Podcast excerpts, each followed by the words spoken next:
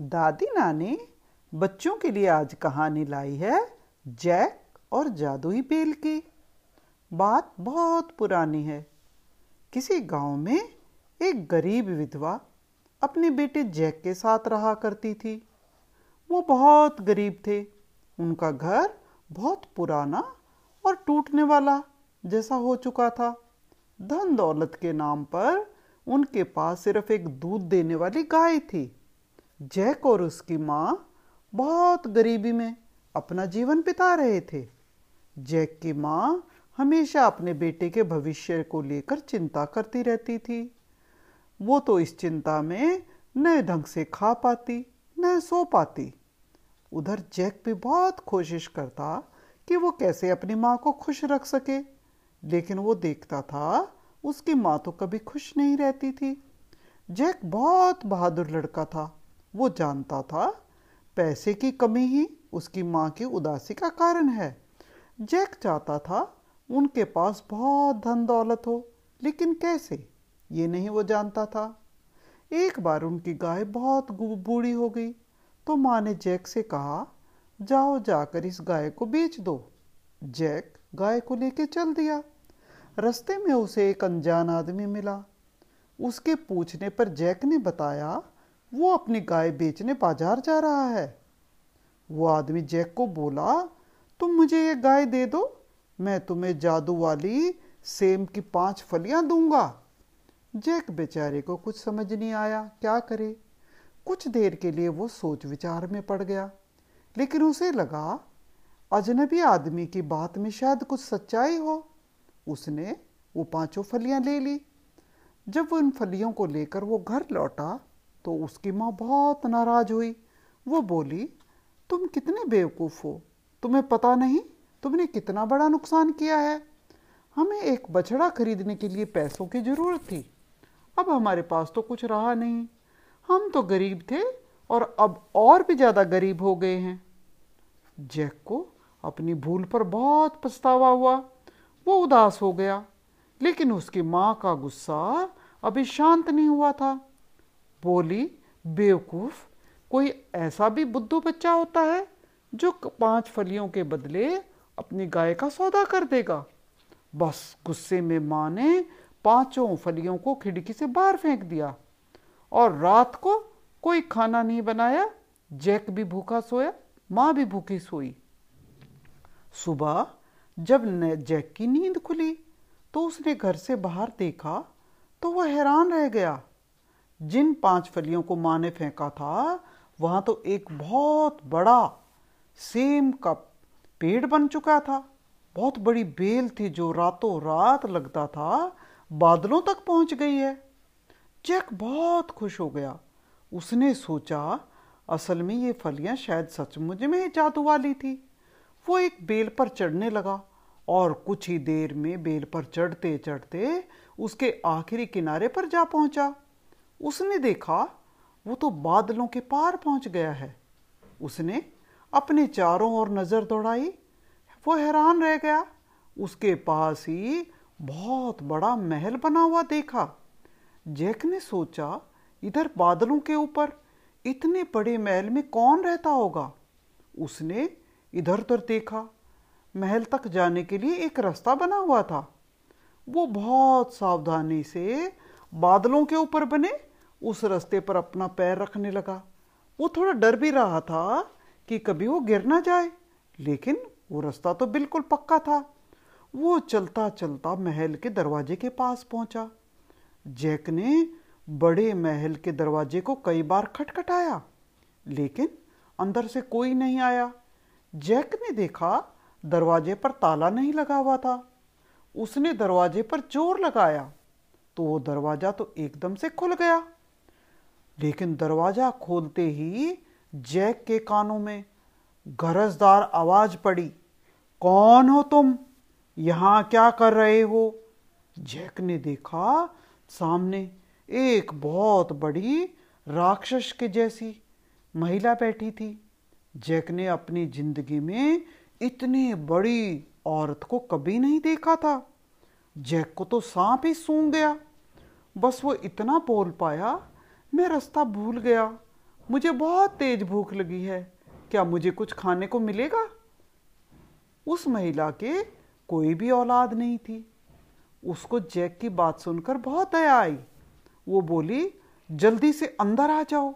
मैं तुम्हें भरपेट खाना दूँगी, लेकिन तुम ध्यान रखना, मेरा पति बहुत खतरनाक राक्षस है। वो तो बच्चों को खा जाता है। तुम अगर उसको आते हुए देखो तो भागकर कहीं छिप जाना। डर के मारे जैक तो कांपने लगा, लेकिन वो औरत उसे महल के अंदर ले गई। रसोई में जाकर उसने दूध दिया, खाना दिया, उसको बहुत मज़ा आया, लेकिन तभी जैक को बहुत ज़ोर की दहाड़ सुनाई दी। शायद वो राक्षस आ गया था। राक्षस ज़ोर ज़ोर से चिल्ला रहा था।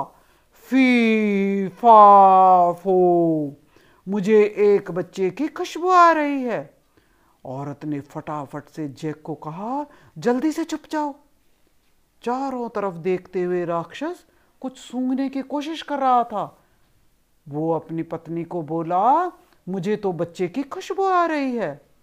औरत बोली, तुम्हें तो हर बार ऐसे ही गलती लगती है और हर जगह बच्चे ही बच्चे नज़र आते हैं। बैठो। मैं तुम्हारे लिए खाना लगाती हूँ। राक्षस बड़बड़ाते हुए बैठ गया। उसने एक शराब का बहुत बड़ा जग भरा और गटागट से पी गया। राक्षस के खजाने में ढेर सारे सोने के सिक्के थे। राक्षस ने उन्हें बाहर निकाला और गिनने लगा।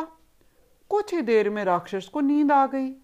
वो तो मेज पर पाँव बसार कर खराटे लेने लगा। उसके खराटे सारे महल में गूंज रहे थे। तभी राक्षस की पत्नी कमरे से बाहर निकल आई और राक्षस का बिस्तर लगाने लगी। कोने में बैठा जैक सारा कुछ देख रहा था। वो चौकन्ना होकर आहिस्ता से बाहर निकला और चारों तरफ़ बिखरे हुए सोने के सिक्कों को देखने लगा।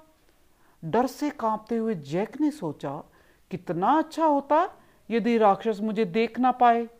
उसने मुझे देख लिया तो मुझे कच्चा ही चबा जाएगा। फिर उसने सोने के सिक्कों को इकट्ठा करके अपने थैले में भर लिया। जैक का दिल तेज़ी से धड़क रहा था। लेकिन राक्षस की वजह से नहीं, बल्कि जो सोने के सिक्के वो इकट्ठे कर रहा था, उसकी खुशी की वजह से वो सोच रहा था, मैं और मेरी माँ अब अमीर हो जाएँगे। सोने के सिक्के बोरे में भर के वो आहिस्ता से महल से बाहर निकला और बादलों पर बने अपने रास्ते पर दौड़ने लगा। जैक सेम की फलियों की चोटी तक पहुँच गया और जितना तेज़ी से हो सकता था नीचे उतरता गया। पतियों और टहनियों की मदद से नीचे उतरते उतरते आखिर में जैक ज़मीन पर जा पहुँचा, जहाँ उसकी माँ उसको ढूंढ ढूंढ कर परेशान हो रही थी, क्योंकि वो अपनी माँ को बिना बताए ही सुबह सुबह चला गया था। इतने बड़े सेम के बेल को सामने से उतरते देखकर जैक को उसकी माँ भी घबरा रही थी। जैक ने फटाफट से माँ को थैला दिया। जैक की माँ उसे देखकर रोने लगी, अरे, मेरे बच्चे, तुम कहाँ चले गए थे? जैक ने अपनी माँ की बात पर ध्यान नहीं दिया और थैले से भरे सोने के सिक्कों को पलट दिया। देखो माँ मैंने जादुई फलियों के बदले बूढ़ी गाय को बदलकर कोई गलत नहीं किया। और सोने के सिक्कों के कारण जैक और उसकी माँ धनवान हो गए, बड़े आराम से रहने लगे। उनका घर अब एक आलिशान महल में बदल चुका था। सोने के सिक्कों से जैक और उसकी माँ ने बहुत सी चीज़ें खरीदने लगी और बहुत शान से वो रहने लगे। जब सोने का एक भी सिक्का ना बचा तो जैक ने उस महल में एक बार से फिर जाने का फैसला किया। अब वहाँ जैक सीधे रसोई में जा घुसा, चिमनी में छिपा और कुछ देर बाद फिर राक्षस आया। उसने अपनी वाइफ को कहा, मुझे बच्चे की खुशबू आ रही है। लेकिन अब जैक नहीं डरता था। उसने राक्षस की बातों पर कोई ध्यान नहीं दिया। रात को खाना खाने के बाद राक्षस मेज पर एक मुर्गी रख दी। वो मुर्गी सोने के अंडे देती थी। जैक चिमनी के दरवाजे से सब देख रहा था। जैसे ही राक्षस सो गया, जैक चिमनी से बाहर निकला। उसने मुर्गी को उठाया और महल से बाहर दौड़ा। सीढ़ियों से उतरकर नीचे की तर चलने लगा। तभी राक्षस की नींद खुल गई। वो ज़ोर ज़ोर से चिल्लाया, चोर चोर, पकड़ो पकड़ो! लेकिन तब तक जैक बहुत दूर निकल चुका था। तेज़ी से सेम की बेल की चोटी से नीचे उतरता गया, ज़मीन पर पहुँच गया। वहाँ उसकी माँ बेचैनी से उसके इंतज़ार कर रही थी। जैक ने माँ से कहा, जल्दी से कुल्हाड़ी लाओ। और कुल्हाड़ी से उसने बेल को काट डाला। जैक को बेल की ऊंचाई वाले हिस्से पर राक्षस के जूते भी दिखाई दे रहे थे। जो ही बेल को कटा काटा गया, राक्षस तो धड़ाम करके एक बहुत बड़े पत्थर पे गिर गया और मर गया। अब तो जैक और उसकी माँ के पास एक सोने का अंडा देने वाली जादुई मुर्गी भी थी। अब उनके बुरे दिन सब खत्म हो गए थे और वो बड़े ठाठ बाट से मज़े से रह रहे थे। तो बच्चों, आज की कहानी यहीं ख़त्म होती है।